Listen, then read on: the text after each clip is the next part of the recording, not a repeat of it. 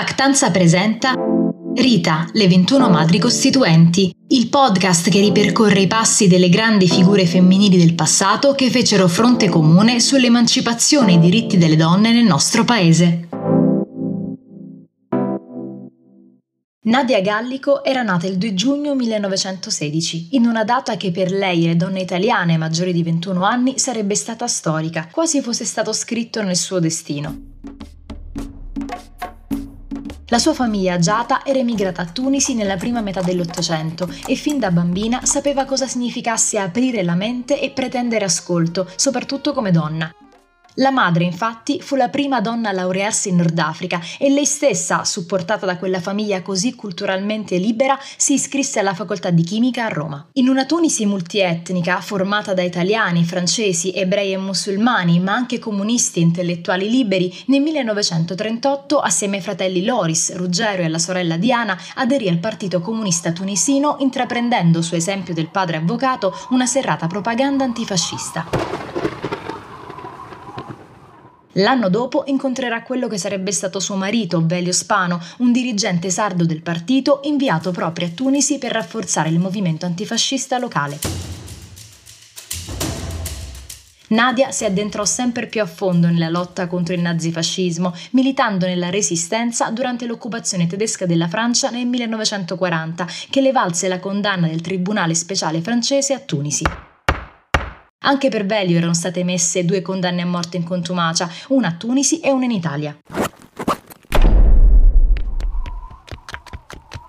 La coppia riuscì a sfuggire alla cattura e senza darsi per vinta continuò l'attività clandestinamente. Nel 1943 Berio andò a Napoli per partecipare alle famose Quattro Giornate, l'insurrezione popolare che liberò la città dalle forze fascio tedesche. A quella notizia Nadia si rese conto di non poter aspettare e affidando le due figlie alla madre partì sola alla volta di Napoli, decisa a combattere non solo per Tunisi ma anche per la liberazione di tutta l'Italia. Era giunto il momento di agire. Nella città partenopea si occupò di formare un'organizzazione femminile di massa tra le file del Partito Comunista, l'Unione Donne Italiane, e di dirigere il settimanale Noi Donne fino al 1945. Come immagine della prima copertina di quel nuovo settimanale, scelse il volto di una giovane donna che sorride al futuro. Nonostante fosse pienamente consapevole della condizione femminile, priva di qualunque diritto, fu una scelta significativa perché volle dare l'immagine della donna che sarebbe diventata realtà. L'8 marzo 1945, sebbene la guerra non fosse ancora terminata, il Liceo Visconti di Roma fu protagonista di un grandissimo evento cui Nadia partecipò attivamente. Le donne italiane dell'UDI, le cattoliche del centro italiano femminile, le vedove dei caduti, le partigiane e le sindacaliste si riunirono nel grande atrio della scuola e approvarono un documento che immediatamente raggiunse Londra, dove erano riunite le rappresentanti femminili di 20 paesi. Proprio a Londra, grazie anche al documento delle italiane, nacque la Carta della Donna, che il ministro degli esteri inglese Eden porterà poi alla conferenza di San Francisco dove si stava definendo lo statuto dell'ONU. Una carta che chiedeva parità salariale, l'accesso ai posti direttivi e la partecipazione alla vita nazionale e internazionale. Subito dopo, Nadia Gallico Spano verrà inviata dal partito in Sardegna per occuparsi del movimento femminile sardo. In quella terra che sarebbe diventata la sua seconda casa e che riversava in una condizione di forte arretratezza, si focalizzò sul miglioramento della situazione femminile. In un'intervista dichiarerà: Nella campagna elettorale, la prima in cui le donne potevano votare nel 1946, nei manifesti c'erano donne con bambini in braccio accanto a uomini dietro i reticolati che dicevano Donna vota per me, ma in nessun manifesto c'era un messaggio che diceva Donna vota per te per i tuoi diritti.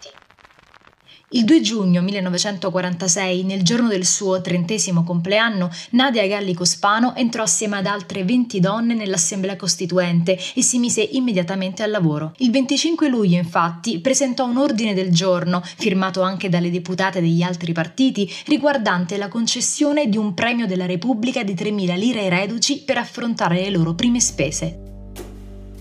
Ecco, l'ordine di Nadia estendeva quel beneficio alle vedove di guerra e alle mogli dei prigionieri, dimostrando come gli uomini costituenti le avessero dimenticate. Come si legge dal sottotitolo della sua autobiografia, Nadia Gallico Spano fu un inguaribile ottimista. Combatté al fianco delle donne per le donne, sostenendo come la questione femminile non fosse uno dei tanti problemi del paese, ma quello principale. Fino alla sua morte, avvenuta a Roma nel 2006, non smise mai di spiegare, con il suo ottimismo e girando anche per le scuole, l'importanza della Costituzione e del credere in se stesse. Termina questa puntata di Rita, le 21 madri costituenti. Io sono Caterina Caparello, vi ringrazio per l'ascolto e vi aspetto alla prossima grande figura femminile.